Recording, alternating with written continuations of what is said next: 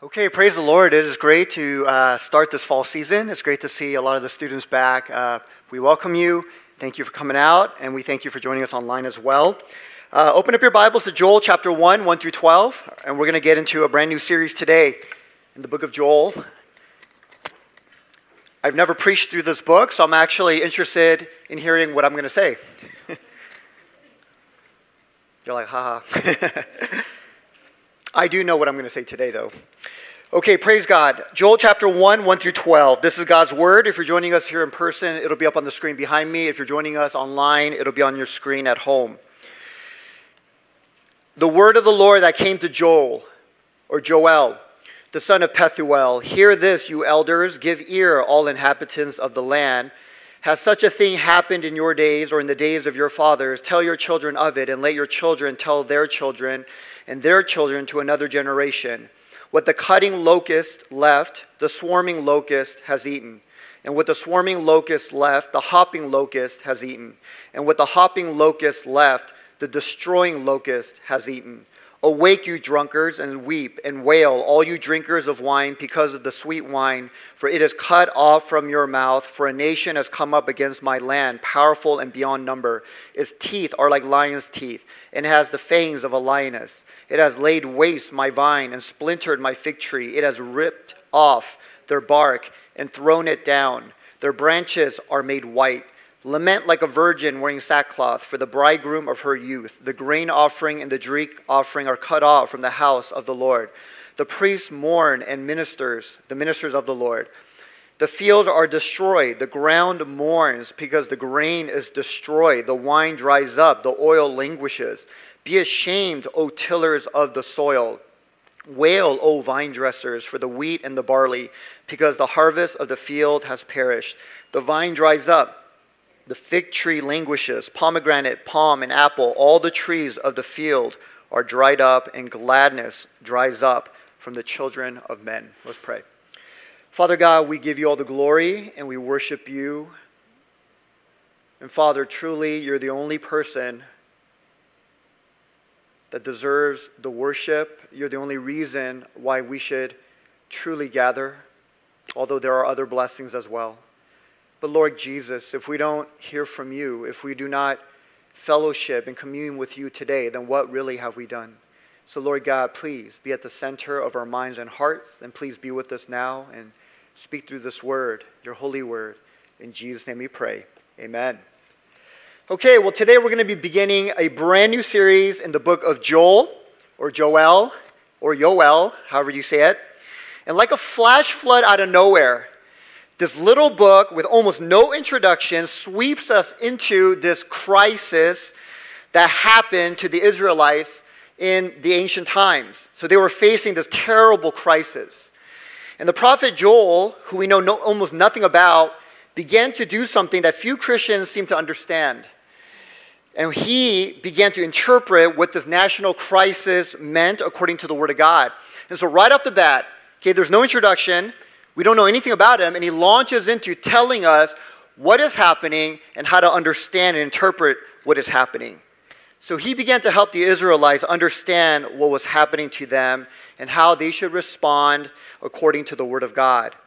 And so, as we begin this brand new series in the book of Joel, I want to start by asking this question But how should we understand and respond to different crises that we're facing in our world?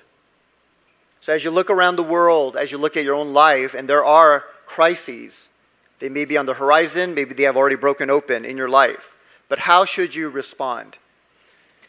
Well, we just went through a worldwide pandemic that killed roughly 435 million people worldwide, according to the WHO.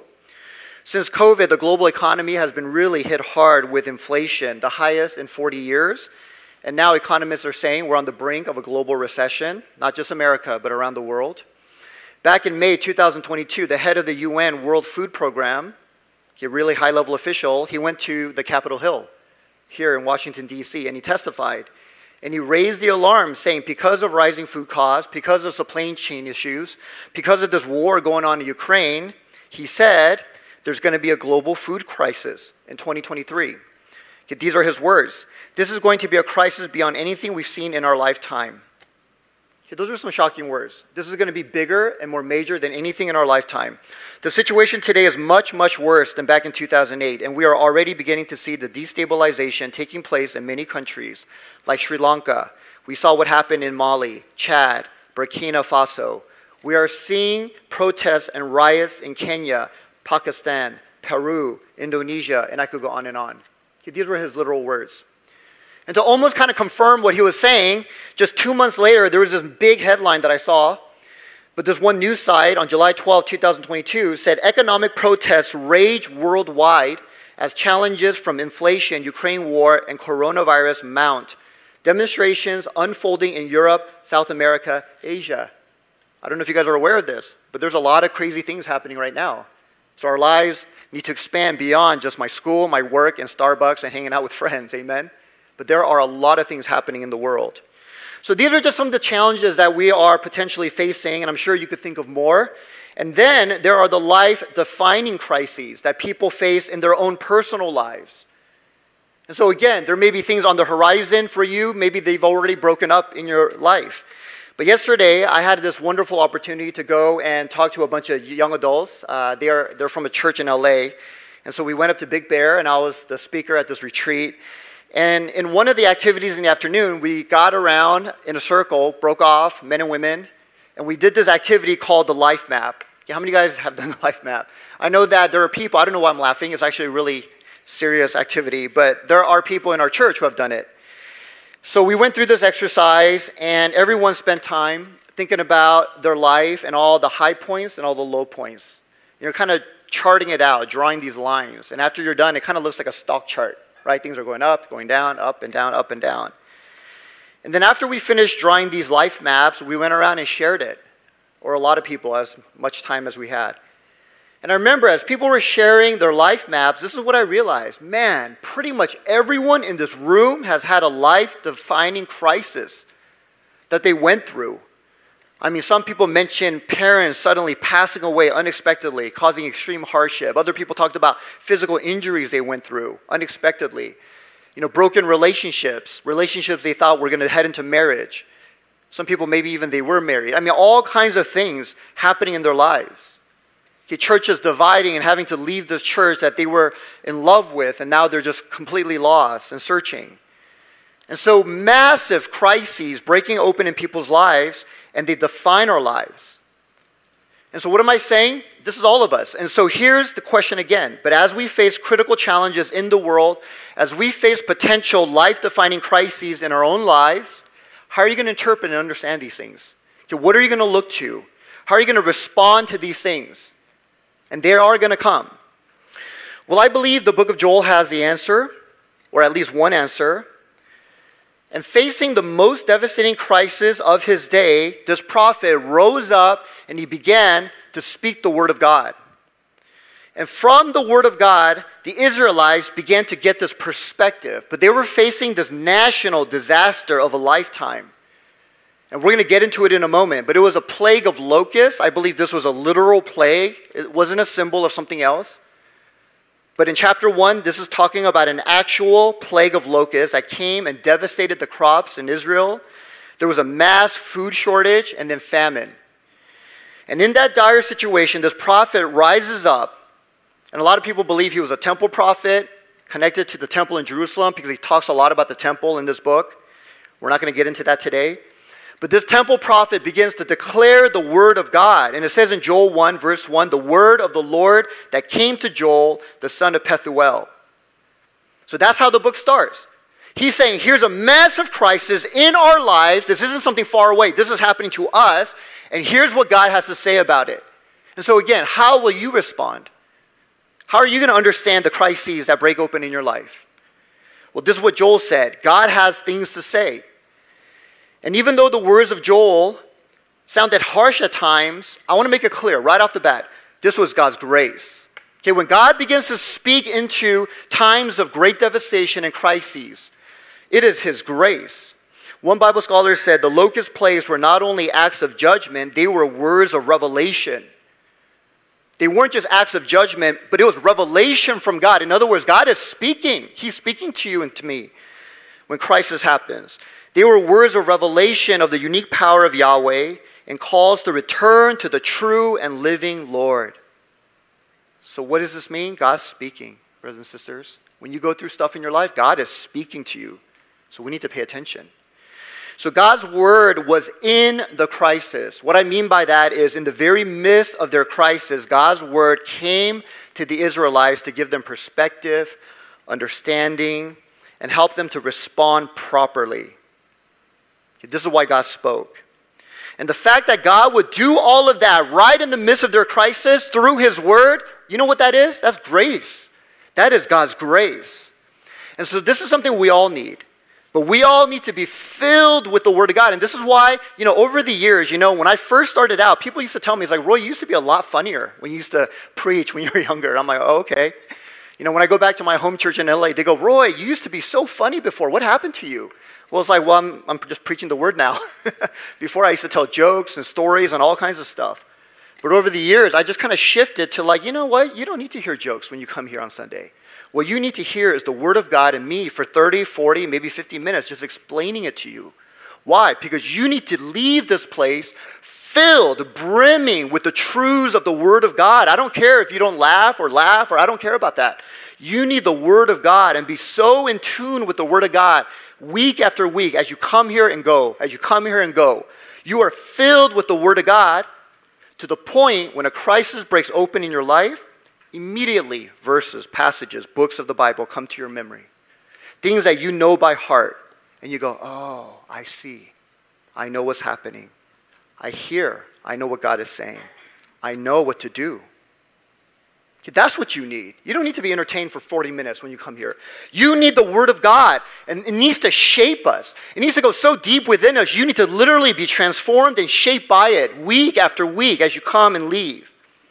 So, the Word of God, working through the Spirit of God, has that much power. It transforms, it shapes.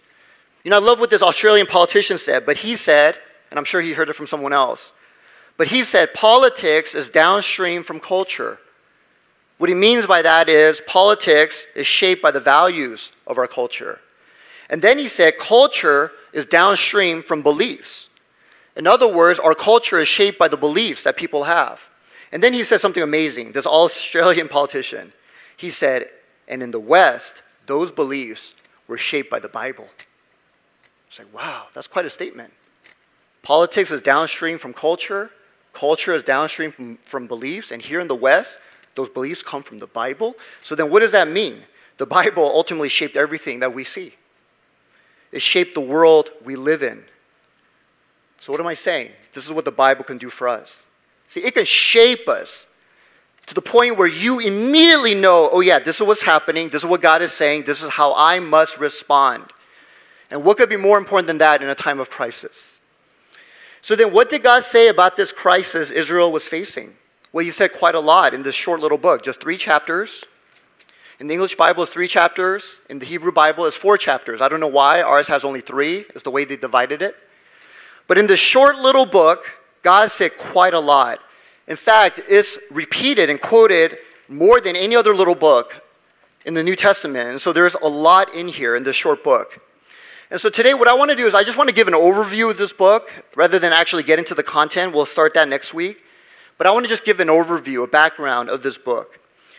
So, in the midst of the great crisis, God's word came through the mouth of Joel the prophet. That's a great name, by the way, if you have a son, Joel. But the name Joel or Yoel, it means Jehovah or Yahweh is God. Okay, that is an awesome name. Yahweh is God. And like I said earlier, we know almost nothing about him other than his dad's name, Pethuel, okay? and some Bible scholars believe Joel could have been a temple prophet. I mentioned that earlier, connected to the temple in Jerusalem. The only reason they think that is because he talks a lot about the temple and he cares a lot about what, what happened in the temple during this crisis. And so he might have been a temple prophet. This also means there's a possibility he was alive before the temple was destroyed by Nebuchadnezzar in 586 BC. And why would people think that? Because he's talking about the temple as if it's still there. So it makes sense, right? He must have been around before it was destroyed. After Nebuchadnezzar destroyed it, it wasn't around anymore. So Joel must have been there before that. A number of Bible scholars believe that Joel actually could have been alive as far back as 835, 825 BC, hundreds of years before Nebuchadnezzar showed up. And the reason why is because in, I'm sorry, in this book, Joel never talks about a king, which is kind of strange considering there's a national crisis. Imagine something major happening in the US and people are talking about it and they don't ever mention Biden. They don't ever mention the president. So that's very strange. So people think, oh, maybe Joel was alive and doing ministry when there was no king in Israel. When was that? That was back in 835, 825 BC. That also happens to be the time when Elisha the prophet was alive. So Joel and Elisha could have been buddies, they could have been contemporaries, alive at the same time. So we can't be sure of any of this. This is just stuff that we kind of get from the book because we're given no history, no background of who Joel is. But we do know this Joel was alive and doing ministry when Israel was in rebellion to God. So if he was alive in 835 BC during the time of Elisha, we know that this was a time of gross idolatry. The Israelites were running after pagan Canaanite gods. And this could have been the reason why God brought this plague of locusts. So God brought it. So, what exactly happened, this plague of locusts? Well, since ancient times, locusts have been well known for utterly destroying everything in sight and the entire, the entire food supply of nations.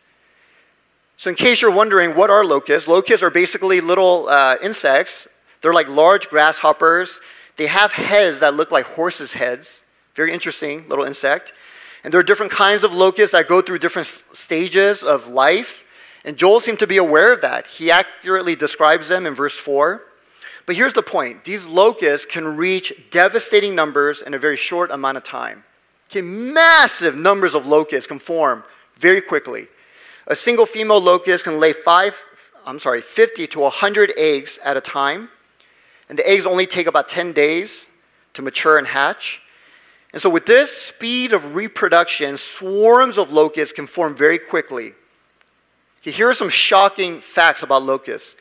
A medium sized swarm can contain a thousand million locusts. I'm like, did I read that right? Not just a million. A medium sized swarm can contain a thousand million locusts and cover an area of 20 square kilometers. A single swarm that size can consume as much food in one day as 35,000 people. People who have encountered locust swarms, and I've actually heard testimonies on YouTube, but they say when they see the swarm coming down, they can literally hear locusts munching on everything in sight, munching on vegetation and barks off of trees and leaves, and they even burrow into the ground and devour the roots out of the plants. And they literally hear the locusts munching. One UN official said large locust swarms can eat the same amount of food in one day as everyone in New York and California combined. That's pretty insane. So, a swarm of locusts can bring entire nations to their knees. It destroys entire food supplies, causing great famines. And these locust armies, and this is what Joel called it, it was an army of locusts. They can travel incredible distances. They can cover 81 miles in one day. They've even seen locust swarms fly across the entire Red Sea in one trip. And so they have perseverance. And this level of devastation was not only in ancient times. Okay, this isn't just in the Bible. But I read this. But back in 2020, just two years ago, there were severe locust swarms seen in Africa, in countries like Kenya. We actually stopped in Kenya on, to, on the way to Malawi. Beautiful country. But the UN warned, warned that because of these locusts, the food supply for about 13 million people are at risk. This is back two years ago and an additional 20 million people could be threatened if the crisis drags on. And in January 2020, people saw in northeast Kenya swarms of locusts, and please hear this, as large as 926.6 square miles. They said that is three times the size of New York City. okay, just bugs. They're just bugs, right? But three times the size of New York City, swarming through northeast Kenya, and it was on its way to Sudan and then Uganda. And they said a swarm that size can have up to 192 billion We don't even know how big billion is. We just throw around numbers million, billion, whatever, right? billion. A billion seconds, I believe, is like 37 years.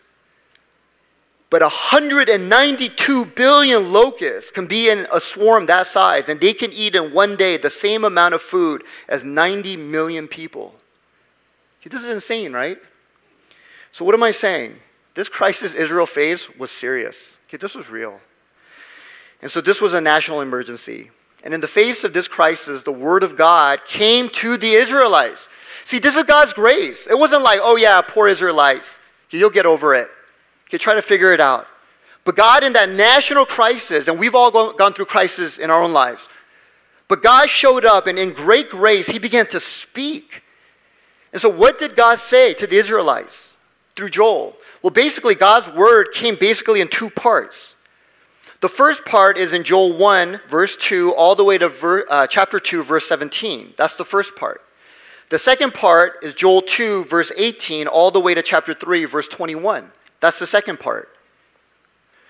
And the first part clearly described the crisis that was at stake. And a lot of times we didn't even understand what we're going through. We're so hazy and we kind of think, oh, yeah, maybe this isn't that serious, or maybe it'll pass quickly, or maybe, you know, this is just something that happened because of an error. And God took the time to clearly explain. In fact, we'll see this more next time, but there are different levels of people, different people in society. They were responding in different ways, affected in different ways. But one kind of person was the drunkard. And the drunkard, they were just living off the land, taking it for granted, and they were just having a good time. And that's the first person Joel addressed. Interesting. He didn't talk to the leaders, he didn't mention any king. He just said, You drunkards, wake up. I'm talking to you. Do you know what's happening all around you? And so, God, He takes time to clearly describe this crisis. And not only that, but He wanted to make sure this was clearly known to the children and the children's children. It's important that we pass these things down. You know, oftentimes as parents, we always think about passing down blessings. Oh, do you know about the good things that happen in our lives? I want to pass that down. Or the good things that happen at church or maybe in our country. But the Bible's clear. No, you need to also make clear the, the terrible things, the devastating things. You know, recently, Jill and I, uh, during 9 11, the anniversary, we were watching the video footage again. I mean, just shocking footage with our kids. And Jill and I, we really felt like it's important you know what? This is really important that our future generations know what happened. Don't forget. Don't forget how our country was attacked for the first time in almost 70 years on our homeland and how it changed the world. Don't forget what happened. This is what God is saying. Don't forget. Pass this stuff on to your children. Don't just talk about the good things, talk about the crises. So, in this first part, this is what God is doing through the word. He is making clear what is happening do you understand, you drunkards who are just living your life, having a good time? Wake up! See what's happening all around you. Wake up! So, this is God's first word. And in this first part, Joel brings up the two main themes of the book, which is the day of the Lord and repentance. Okay, this is the theme that you're going to see woven throughout the entire book the day of the Lord and repentance. So, let me talk about this for a moment. But Joel isn't the first one to use this phrase, the day of the Lord. He's not the one to coin it. I believe it was somebody else. It might have been Amos, maybe Obadiah. But somebody else coined it, but he built upon it. And unlike the other prophets who use that phrase, they use the phrase, other prophets, to mean a day of terrible judgment on the Gentiles, but a day of great salvation and blessing for the Israelites. So that's how they normally used it. But Joel, he took that and he built on it and he used it a little differently. But he used the day of the Lord to mean a day of great judgment for both Gentiles and Israelites. That would have been surprising. For God's people and those who are outside of God's people. That's how Joel used it. He said, Judgment will also fall on Israel in the day of the Lord if they continue to live like the Gentiles and don't repent. And in fact, Joel, right off the bat, says, See, see this crisis right in front of you? Okay, this is the evidence. This is the example of that. Don't think the day of the Lord is just for non believers and pagans and sinners living crazy lives. No, it can also fall on the people of God as a judgment. It's not just time of blessing, it could be judgment. So this would have been a total surprise. The Jews would have thought, how can that be? Judgment in the day of the Lord? But we're God's people, right? We're not Gentiles, we're not pagans, we're not non believers. And Joel says, No, you will be under judgment. In fact, you are under judgment right now. That's what this locust plague is. Because you are not living like God's people, but rather like the unbelieving people of the nations. And because you're living like them, the day of the Lord has actually switched from great blessing and salvation to now judgment. And he never says this, but I think he's implying it. But he was saying, if you never repent and return to God, as things begin to break open in your life, as global crisis begins to hit, again, life is more than school, work, and Starbucks. So wake up, open our eyes. As things begin to break open all around the world and in our lives, if we don't see that as an opportunity to come back to the Lord, I believe this is what he's implying. God's judgment is on you. That's what this is, is God's judgment on you. And you not coming back to the Lord is proof that you were never a part of the Lord. You were never a part of the people of God. So this is the first half of Joel's message. But that was only the first half. The second part gets better.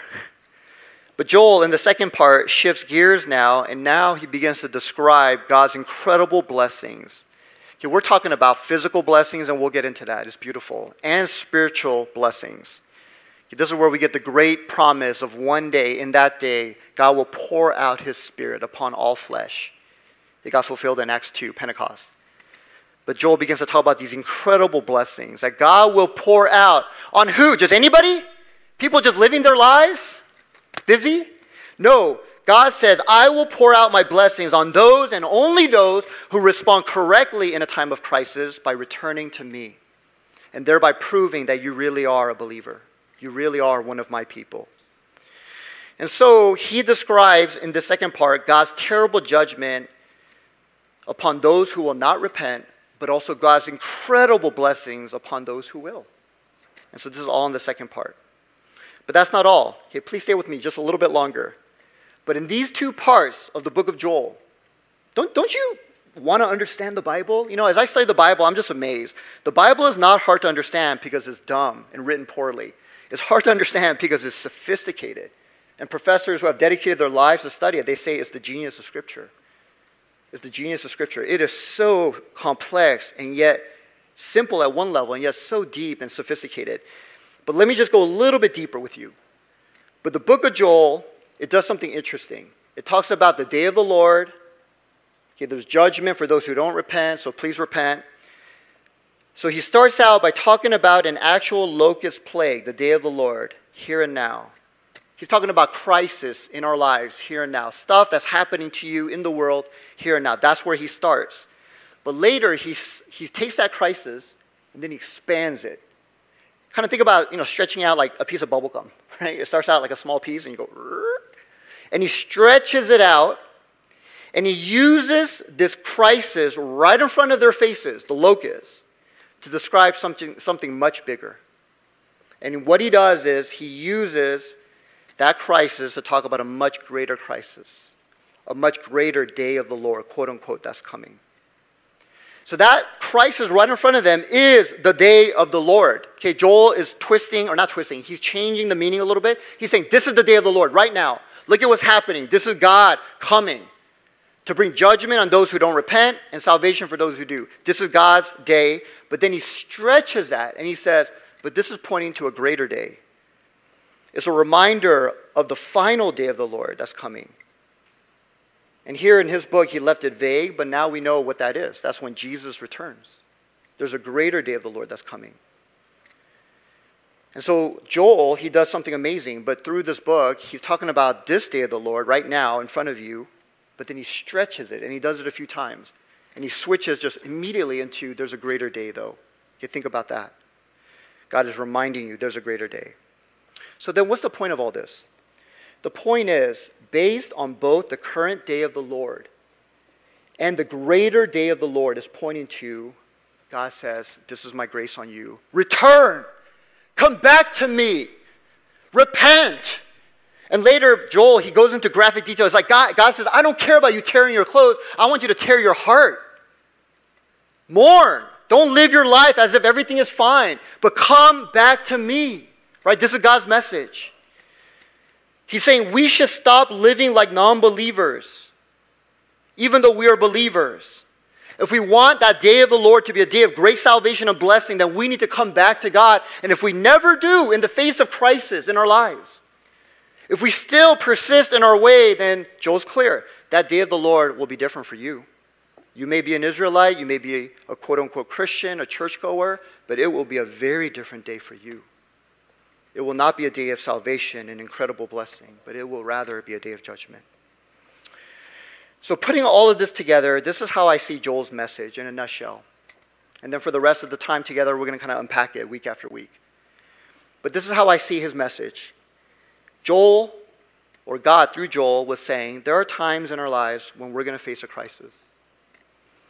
And that has been brought by God. Now, not every crisis is brought directly by God. Sometimes God merely allows it, and I say that because sometimes crisis comes because we're just sinful. and people around us are sinful. And the Bible is clear God never tempts anybody to sin or causes sin. It's just human beings being sinful. But God allowed it for the same purpose. But other times, He directly brings crises into our lives and into the world. Again, we're just coming out of a worldwide pandemic. And so, like the locust, God will directly bring certain crises. And like the locust, is a crisis that strips your life bare of all the things that you trust in, boast in, value, care about more than God. He strips us bare. He gives the graphic image of the locust just munching, munching, munching, all the way down to the roots. People have even witnessed trees becoming completely bare and white after locusts come through there. It strips everything. But this is the picture of the crisis. It strips our lives down. And as it does that, it will expose. It'll expose our hearts, our sin. It'll cause us to mourn. It'll cause us, and for true believers, to return to God. So this is God's grace. We're going to look at that more next week. But our response does not come from only seeing the day of the Lord right here, right in front of us. It comes from more than that. But it also comes from us being reminded oh, yeah, there's, there's this crazy thing happening right now that reminds me of a greater day that's coming the greater day of judgment, when Jesus returns, It's pointing to that. So it should immediately remind us if you are shaped by the Word of God, that should immediately happen. Okay, why is this happening in my life or in the world? Oh, it reminds me of the greater day. So it's a reminder of the final day of the Lord that will come at the end of this present age when Christ returns. So this is where everything is headed. So every life defining crisis we go through should remind us of that. This is Joel's message. And if you understand that and you get that full picture and it's clear in your mind what will happen, you will come back to the Lord. See, this is what God desires. So if we're going to be living like everyone else, like the unbelieving world around us, then we should not have any expectation. We should have no comfort in thinking that the day of the Lord is going to be a good time for us. Okay, just because we say we're Christian, just because we go to church, just because we say, Jesus, Lord, Lord. The day of the Lord that you're facing right now, that we're facing right now, it should remind us of the greater day, and that day, it might not be a good day. It might not be a good day. This is Joel's message. Okay, this isn't what I'm saying, this is what Joel is saying. So rather than this great day of salvation and blessing that everyone's expecting, everyone in Israel was looking for that day. Oh, yeah, it's going to be an awesome t- day. I can't wait. Joel says, hold on. You're living like everyone else in the world. Okay, don't expect that. It could be a very different outcome. But if you see this crisis right now, and it reminds you of the greater judgment that's coming, and you tear your heart and you come back to God fully, you stop living like the world, then Joel says there are amazing things in store. There are tremendous blessings and salvation and renewal that will break open in your life. And what's more, not only on that final day, but then Joel, and we're going to close with this, but even right now, this is the amazing message of Joel. Even right now, God's going to begin to bring renewal and blessing into your life and even salvation, quote unquote. God will restore the years that the locusts have eaten. Okay, that's the key promise in this book. God will restore the years that the locusts have eaten. You know, that's such an amazing promise. But for those who see what's happening, they understand okay, this is the day of the Lord. God's using it to strip things down, expose, causes to come back. It's reminding me of the greater day that's coming. Okay, It's not just about us here, it's not just about, our, it's about the whole world. It's reminding me we're coming back to God. God says, I will restore. I'm going to restore everything that the locusts have eaten. Okay, this is God's grace. This is His gift. Okay, this is His love. And so this is what a, what a promise, right? What a promise. And so many people, they live their lives carrying so much regret. You know, I've seen this firsthand in my own family. I remember hearing this one story. Um, sorry, I don't know what's going on here. But I remember hearing this one story by a pastor, a very well known pastor in the UK. But he was talking about how his father, who was a pastor, he had a church, and one day, suddenly, this man, an older man, started showing up to all these meetings. So he would show up to the prayer meeting, he would show up to Sunday, he would show up to small group, and then he even showed up to the women's meetings. So he's just showing up to every meeting. And so the father, who's the pastor, basically approached him, saying, What's going on? Right? Why do you come to all these meetings? You don't have to come to every single meeting. And this is what this old man said. He said, I come to every meeting at church because when I finally met Christ and received him as Lord, I was 67 years old and I'm making up for lost time. And so he's like, I'm coming to every meeting. so, you know, that's kind of an endearing story, but here, here's the truth. You don't need to make up for lost, lost time. It's not you. You don't need to do that, right? You don't need to show up to every single meeting. I mean, come out to some of them, but you don't need to do that. And the reason why is because here's God's promise. It's not you. You're not restoring yourself. It's me, right? I will restore all the years that the locusts have eaten. And so I love what this pastor said, but he said God can do more with a man or woman who has fully devoted themselves to God in late years, in later age, than a believer who came to faith at a young age and basically did very little, just drifting through life half hearted for God. God can do far more with a man or woman who came to faith in Christ late in their life, who is fully devoted, fully returning to God. So, what does that mean? God will restore. It's an amazing promise. But then God goes even further than that, and He says, If you return to me with your whole heart, I will pour out my spirit upon you. There's no distinction whether you're of high rank, low rank, male, female. Whether you're a Jew, Gentile, everybody will receive my spirit who returns to me. And you will be blessed in ways you cannot imagine. And this is the promise the New Testament latches onto and says, right now at Pentecost is being fulfilled. In the last days is being fulfilled. Even right now, is being fulfilled. We are in the last days. So, God's promise of His presence will be poured out upon us. So, this is God's promise. How many guys want to know God? How many guys want to experience who God is? You know, this past weekend when I was with the young adults, that's what they talked about. We had a lot of sharing, a lot of break off groups. And almost everybody said, Oh, I just want to know God more. I want to experience Him more. Well, this is the promise. Again, it's not you, right? What are you going to do? God says, If you return to me, I will pour out my spirit on you.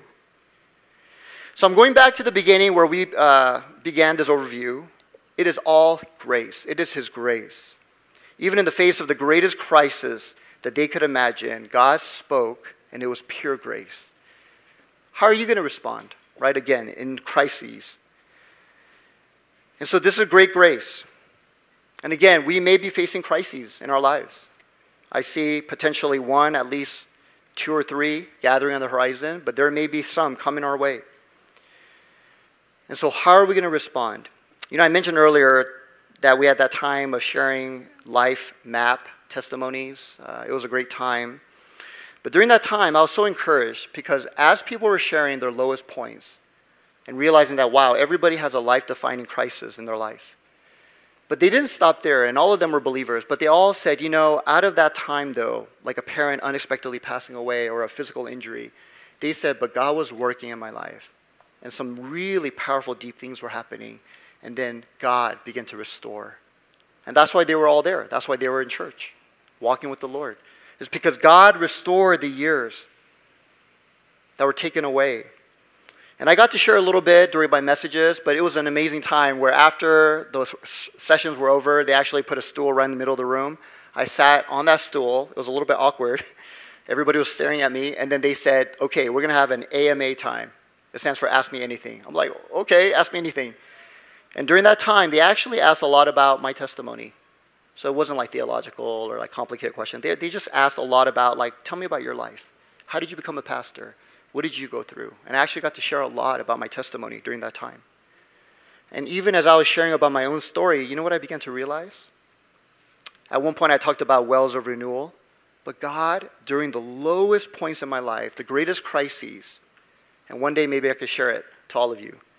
But I'm talking about things like my brother unexpectedly passing away when I was in college. He took his life.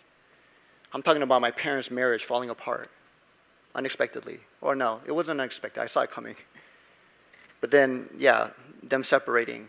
them going through extreme financial hardships. My other brother really going get, getting into a lot of trouble. I, I'm even talking about things, I shared this yesterday with that group, but even my children being born with hearing loss, one after another. I shared with them that wasn't the vision for my life or my wife. Okay, that's not what we thought when we started having kids. That's not my vision for my life.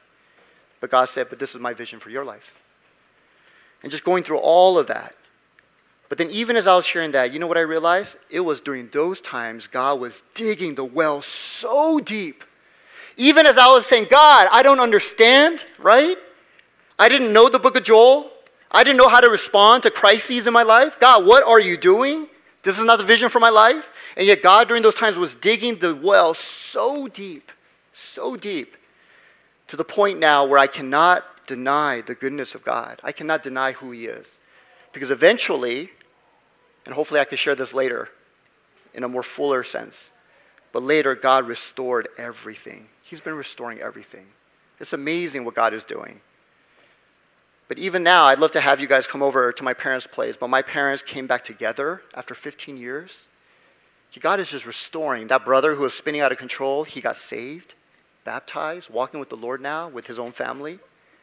I mean, just amazing things. My children just really growing up in the ways of the Lord, beginning to show evidence of salvation. And even their hearing loss is becoming overcome. I mean, God is just restoring everything. See, this is what Joel's talking about. If you come to me, if you return to me with all of your heart during your lowest points, I will do this. I will restore the years the locusts have eaten. Amen? So let's just bow our heads. Let's come before the Lord. But we need to understand what God is saying. We need to understand what God is doing. But God is an amazing God. And his promises are true and his judgments are also true.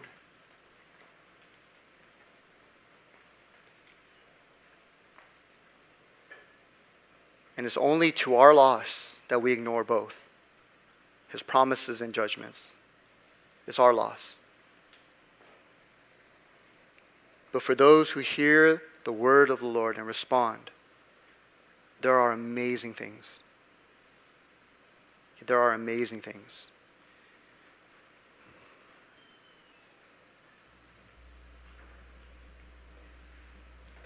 God says, Come to me and see if I will not bless you. You come to me and see what I will do. Things that you cannot even imagine. So let's just come before the Lord right now. Let, us humble ourselves. You know, I really could care less if you liked this word or didn't like. I mean, what does that even mean? I mean, it doesn't doesn't mean anything. What matters is did you hear it? Do you understand it? Are you going to receive it? Not my word, nothing that I said, but, but God's word.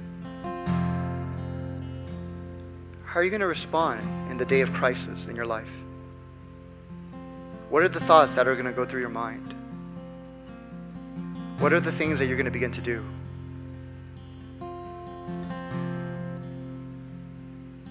My prayer, my prayer for everyone here in this church is we will do what God has said in His Word. So, Father God, we just come before you, Lord, and we, we give you all the glory. We thank you, Father. Father God, we want to we want to be a people of your word, of your spirit. We want to be true people who turn from living like everyone else and that is why you bring the day of the Lord upon your people. But living like everyone else and coming and fully, fully returning to you. And your promise is just watch and see what I will do if you come to me, if you come back to me. Just watch and see. And so, Lord God, please help us. Father God, we give you all the glory. Oh, we, we love you. We thank you, Father. You are glorious.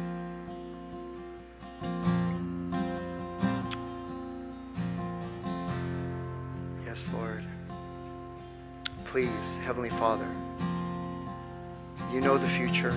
We don't know the future. We don't even know what will happen in our lives tomorrow, let, alone next year. But we do know you and we know your word. So, Lord God, we come before you right now. Thank you, Father. Thank you, Father.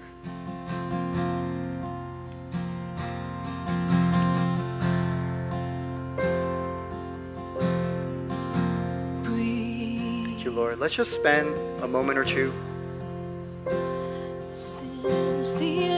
just asking God to open our minds to His Word and what He's trying to say through His Word. Can we just start there? And if you want to return to the Lord, maybe you're not walking with Him, maybe you're far, doing your own thing, then take this time to return to Him as well. But let's just come before Him.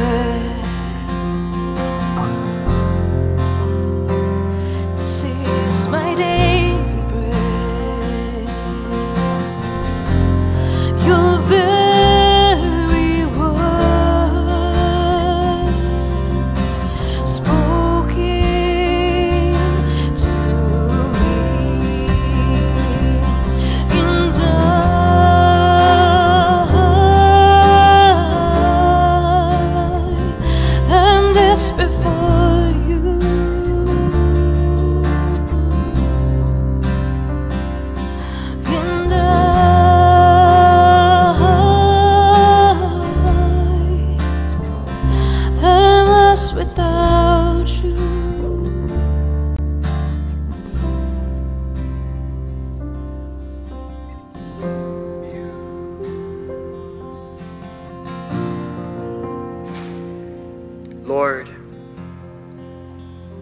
not everyone hears your word. I'm not under any illusion. But I do pray that at least the ones here, the ones joining us online, I pray, Father, we would hear your word. And if we didn't hear it today, come back, come back, come back. On their own, look into the word, look into the word, look into the word. We are clueless. We are lost in the open sea with no map, no compass, without your word. And without your spirit illuminating it for us, we are hopeless. And this is why the path to destruction is so broad. Millions and billions of people do not know your word, they ignore it, they could care less. It's the last thing on their minds. Then crisis comes. The day of the Lord comes. And it's too late. So, Father God, we want to be a church that clings to you and clings to your word. We want to be a church that is constantly inviting others. Please, please come and hear what God has to say about your life.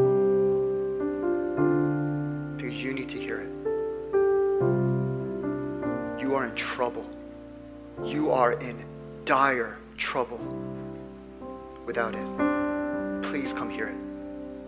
So, Father God, please. I don't know why you put such a spirit of urgency on my heart. Wasn't always like this, but Lord God, but I do sense it now. There is an urgency on my heart. Please, God, help us to stop playing games. I'm so tired of games. Lord, you're letting me grow into an old man, and I'm tired of games. I've been there, been around the block. It's not even that fun. I want what's real. I want, I want you. I want you, God.